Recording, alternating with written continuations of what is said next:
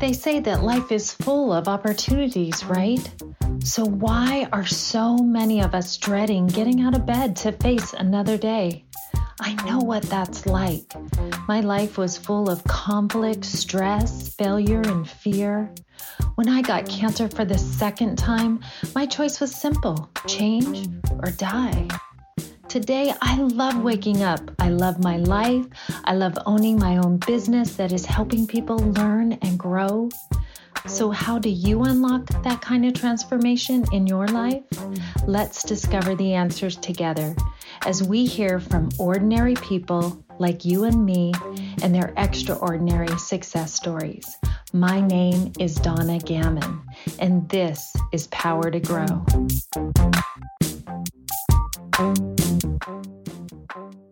Welcome, welcome, everyone. I have a very, very special guest for you today. And let me just share a little bit about my guest, and then I'll introduce you to him. So, he has been through, he was actually a real estate investor for the past two decades. And he had a 3MM business that was wiped out by, her, by Hurricane Katrina 14 years ago. While rebuilding his business in a, diff- in a different city, the global financial crisis occurred. Ooh, we know how that went. That led him down a path as a whistleblower and a accidental litigator. He lived to tell about it and is finished his book recounting lessons learned after 25 years in the trenches. Prior to his full-time investing, he was a deep sea diver he worked in the Gulf of Mexico and completed two marathons and sailed across the Atlantic Ocean. Woo, did a lot of things. So, everyone, welcome Todd Wisselberger. So, Todd, welcome today. And I would love for you to start with the experience of what Hurricane Katrina was like for you. What what, what happened at that moment that Hurricane Katrina hit? Sure, Donna. It was it was it was surreal. Obviously, it was unexpected, and I wasn't from there. I grew up on the East Coast, so I didn't have the same kind of perception about that. It couldn't be really bad because a lot of people that are local there just said, "We'll go evacuate to a hotel." And we figured, you know, what's the worst could happen? We've lived through other hurricanes. i've, I've when I used to work in the oil field, I've, I've been through storms. We have insurance, and so we evacuated like a lot of people did. And what we didn't expect was that after the hurricane and we came back to meet all the insurance adjusters because we were real estate investors, obviously, that a lot of the insurance companies wouldn't pay the fair damage claims. That was one thing we had not planned on. And that was sent us through a whole, whole, down a whole path that, that kind of led to the intro you were talking about. Right. So before we go on to that experience, because I definitely know that that was a big part of why you're doing what you're doing, but tell us where were you at when Hurricane Katrina hit? Well, it's it's ironic. We we might have gotten stuck. You know, it's funny you said. Tell us about the story. We almost got stuck there. It was a Saturday morning. If, people from or you know from there remember it, the storm changed directions. It was supposed to go to Mississippi, and overnight it changed directions. And literally that morning, we were supposed to go meet an attorney to turn over one of our. We were doing condo conversion, turn over the condo project, and we saw people lining up for gas, and that's always a sign, obviously and if you wait to if anybody that's been you know texas louisiana florida if you wait till they call a state of emergency it's like mass panic. Oh, so yeah. right so we saw the asked you know what? This is not good. And literally that as fate would have it. My wife and i we didn't have kids then. You know what? I called the attorney canceled the meeting back to our house grabbed our cat and dog didn't even board up our house because we had you know you board up your house. We just left. And like thank god we left because if we had stayed even another hour or two longer, we could have gotten stuck like everyone else. And uh, um, we were so on I ten. Yeah. Home, you got your dog, you got your cat. Did you grab anything else at that moment? Nope, nothing. Got in nothing. car. Just just left. your dog and cat and, and your kid. You you did say your kid, right? Well, we, we didn't have kids then. We didn't have oh, children oh, then. Okay. Yeah. So then you just rushed out and you, I'm guessing, went and filled up your tank and got out, like just totally took off out of the, out of there. Exactly. Didn't even board up the house. We just left. And um, thank God we did because if we'd have been stuck, who knows what could have, you know, who oh, knows what happened after that. Yeah. Terrible. So you were okay because you made it through that. Now take us as you're going back to see the damage of what happened. Or are yeah. you seeing the damage on TV? Well, saw on TV. I evacuated to Maryland, where I'm from, and, and I was it was you know we had friends that had stayed, and you know you wonder what happened to everybody, and Um, so we watched it on TV, and we couldn't go back because you know the city was underwater for about three weeks, and we finally flew back to Louisiana to meet all the insurance adjusters. My wife did, I did, and my father-in-law who invested with us, and it was just bizarre flying into New Orleans International. All the, the they call them the Katrina tarps. All these roofs were covered with blue tarps, and it was the most bizarre. It was like a sea of blue flying into the wow. airport yeah. So you get back into town, and obviously you're going to see how your house, if it's, or do you at that point know that it's already no idea underwater? You, yeah, you don't know what you're going to find.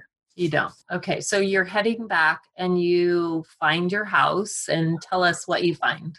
Sure. Yeah, it was it was anybody that was down there. Actually, I had a friend of mine, a good friend of mine, I went to high school with. It was um, he worked for the Baltimore City Police Department. He was he was sent down there because they were trained in hazardous materials, and a lot of stuff you saw on TV is is you didn't see what a lot of stuff that really went on, and there was a lot of death and destruction, and it just it was amazing. I was telling you before about uh, there was martial law, and the whole entire city was just eerily quiet. And we were out meeting an adjuster in like the seventh ward, I think, everything was brown, covered in mud. There's boats in the middle of the road. You, get Humvees rolling. It literally had to be off the street at 5 p.m. And if you weren't, like, like they literally could just scoop you up and throw you to FEMA camp. And oh. it was the most bizarre. Like I couldn't describe it. Like it was indescribable. So you're probably in shock at this point.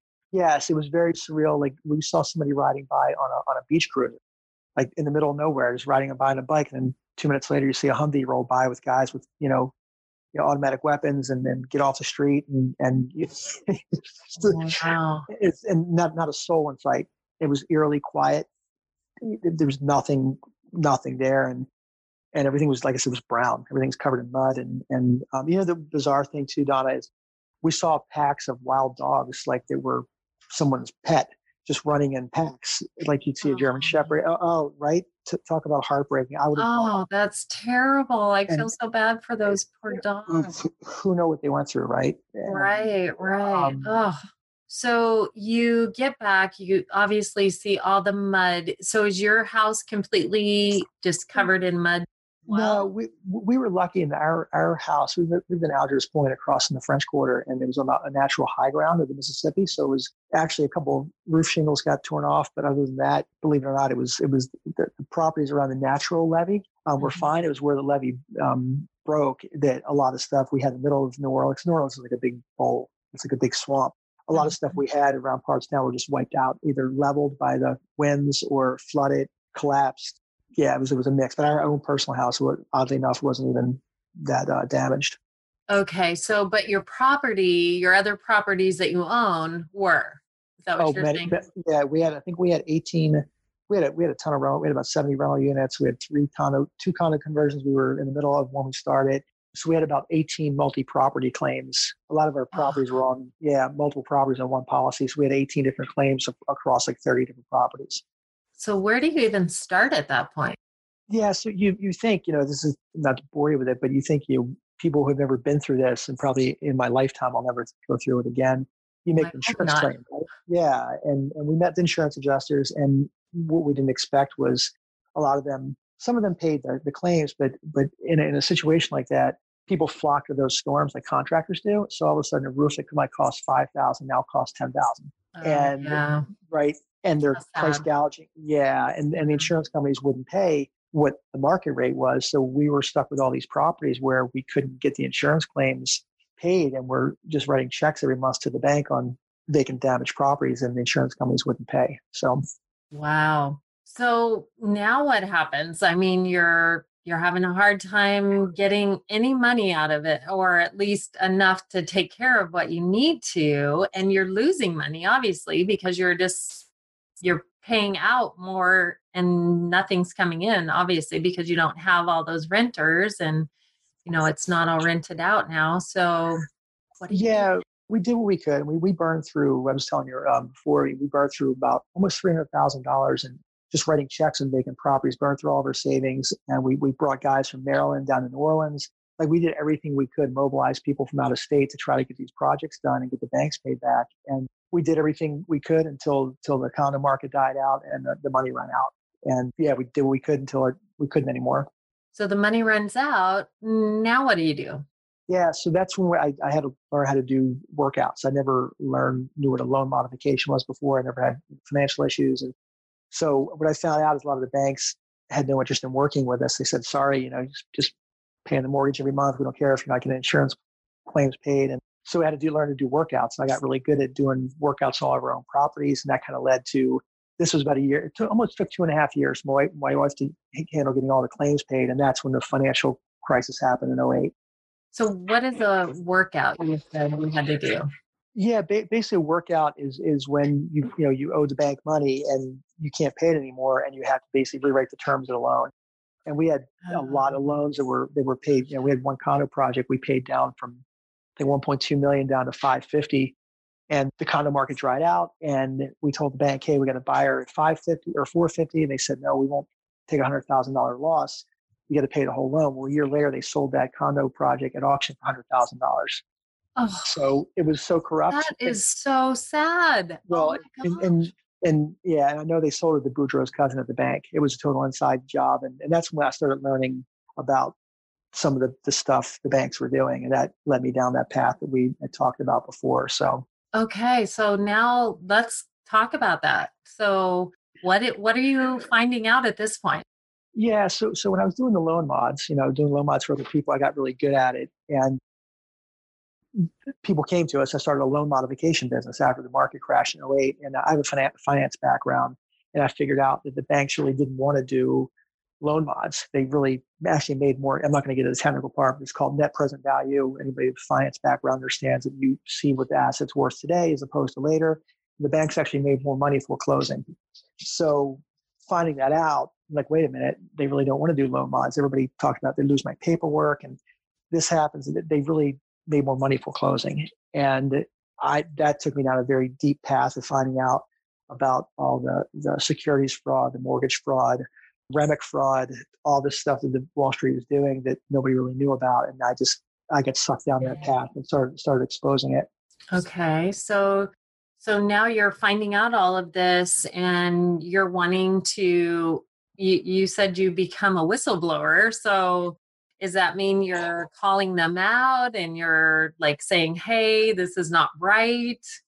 Yes, yes. And I started out initially litigating, seeing basically finding out, and it's it's so complex, Donna. It's it's yeah. I was you know the ten thousand hours you talk about, Malcolm Gladwell talks about. I probably had twenty thousand hours understanding all this, and I had to learn right. I didn't know this. I didn't. I'm not a lawyer. I didn't go to law school, but I had to learn, you know, securities law and, and tax law and trust law and commercial law and rules of procedure in, and state court, federal court, bankruptcy court, and I, I knew nothing about any of this. And but the more I learned, I said, well, I'm going to go to the authorities. And I, I went to the FBI. I went to the IRS, uh, SEC, and nobody really cared. Like they they said, you know, we can't help you. We don't see any any crimes here. And and I started learning very very quickly, like a lot of the and I'm not going to make implications, but a lot of the people that work in those positions, it's a revolving door, especially the SEC.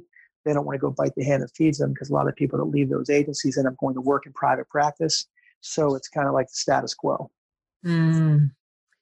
So, how did you like pull yourself where you were to where you are now because now you're you're doing pretty good aren't you in your financial life yeah we, we came back around and, and pretty I'll, I'll, be very very you know brief that I, I went down a very deep path exposing a lot of this and i, I you know got attacked for it I, people come after me banks did attorneys did you know i got thrown in jail for contempt you know judges threatened me with sanctions thrown in jail yeah you know you never yeah it's that's a whole different topic. But wow. the more the more I exposed, I didn't realize how much the banks kind of run things, and I had no idea. I'm I'm going against like multi-billion dollar banks here, and um, so anyway, about four or five years ago, a, a, good friend of mine who's a former assistant state attorney said, "You know what?" He said, "They're, either going to take you out, or you're going to have a heart attack from the stress." And so I, I kind of smartened up, and that's how I started buying the debt. I said, "Well, you know, if I can't beat the banks and expose all this to the public." I'll just be the bank myself. And so I started buying non performing loans, doing my own workouts, keeping people in their houses. You can do it in 10 minutes. It's not that hard. And that kind of led me kind of coming full circle back into the real estate game again by being a lender myself and doing all my own workouts with the notes that I bought. Okay, but but you're doing it I'm guessing you're doing it a different way because you want to change the way they do it in the banks. Am I correct? Yes. And if anybody listening to this is, you know, has ever you know, been through foreclosure or any of that, you know, financial issues, and we, we deal with it now. We have a lot of distressed homeowners, and I, you know, get to that in a second, but we deal with this now. And I can't tell you times I've tried to buy the note on a homeowner that's in foreclosure and they won't sell it to you. And, and they, the reason they won't is because they have to complete the foreclosure to launder the note. There's so much more complexity. The, foreclosure is just the, the, the, tip of the iceberg. It's, it's all the finance arrangements behind it that they don't want exposed. And so when I do a workout, if I was, if you were in distress and I bought, bought your loan, I say, hey, Donna, do you want to keep your house? Yes. Okay. What do you have coming in? What do you have going out? What's left over? Can you afford it? Done. We can, we can do a workout in 10 minutes. It's not that hard. Wow. Amazing, I right? love that. So so you're actually helping people stay in their homes instead of having them foreclosed, the bank taking it and then selling it for way less. Of course, they come out okay, but sounds like the the individuals don't. So I love that you've turned such a bad thing into something positive that you can do as an individual. Maybe you can't change the banks, you can't change what has happened or what they're still maybe doing, but you can make a difference. Yes, yeah, and, and that's that's kind of I think one of the messages here too, because you know my wife, thank God, she indulged me during all that because I went down a very very deep path. And I went, went to I was litigating all over the country. I went I went to Panama. I mean, I went went to a foreign country to try to expose this, and I was doing stuff most people in the country one had no no idea about, and like I was I was exposing things nobody wanted exposed, and and the better I got, the more I realized like it's like the definition of insanity, right? You just keep doing yeah. the same thing, expecting yeah. a different result, right? And it was a very scary time. I had, you know, young kids at the time and, yeah, we get the crazy phone calls in the night, the threats and all that kind of stuff. But this mm-hmm. was the way, in my way of like saying, you know what, I can't change that, but I can do this. And this is how I can kind of continue down that path of what I was trying to do in the first place. Does that make sense? Uh huh. Yeah, no, totally. So now you have your own company that you're actually helping these. Are you in a certain area or do you work on all all over the U.S. or all over the world?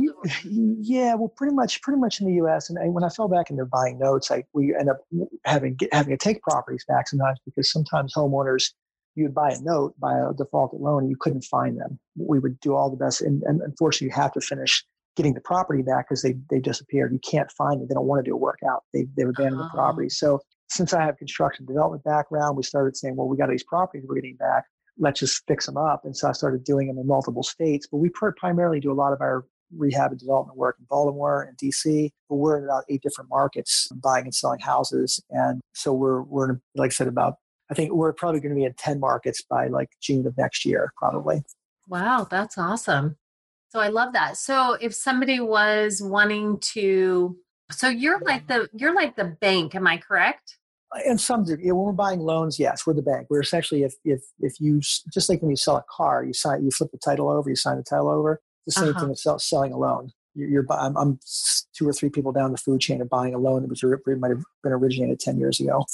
Okay, so you're buying the loans from the bank, and then you're are you buying them for these individuals that have these homes? I, I just want to kind of clarify that. Yeah, good, good, good question. I, I wish it was always that easy, but there, there's a there's this kind of Chinese wall where the banks don't want the homeowners to know they could buy their own loan because if they could and they could buy it at a discount, they don't want the world knowing that there's people like I'm kind of like the fox in the hen house.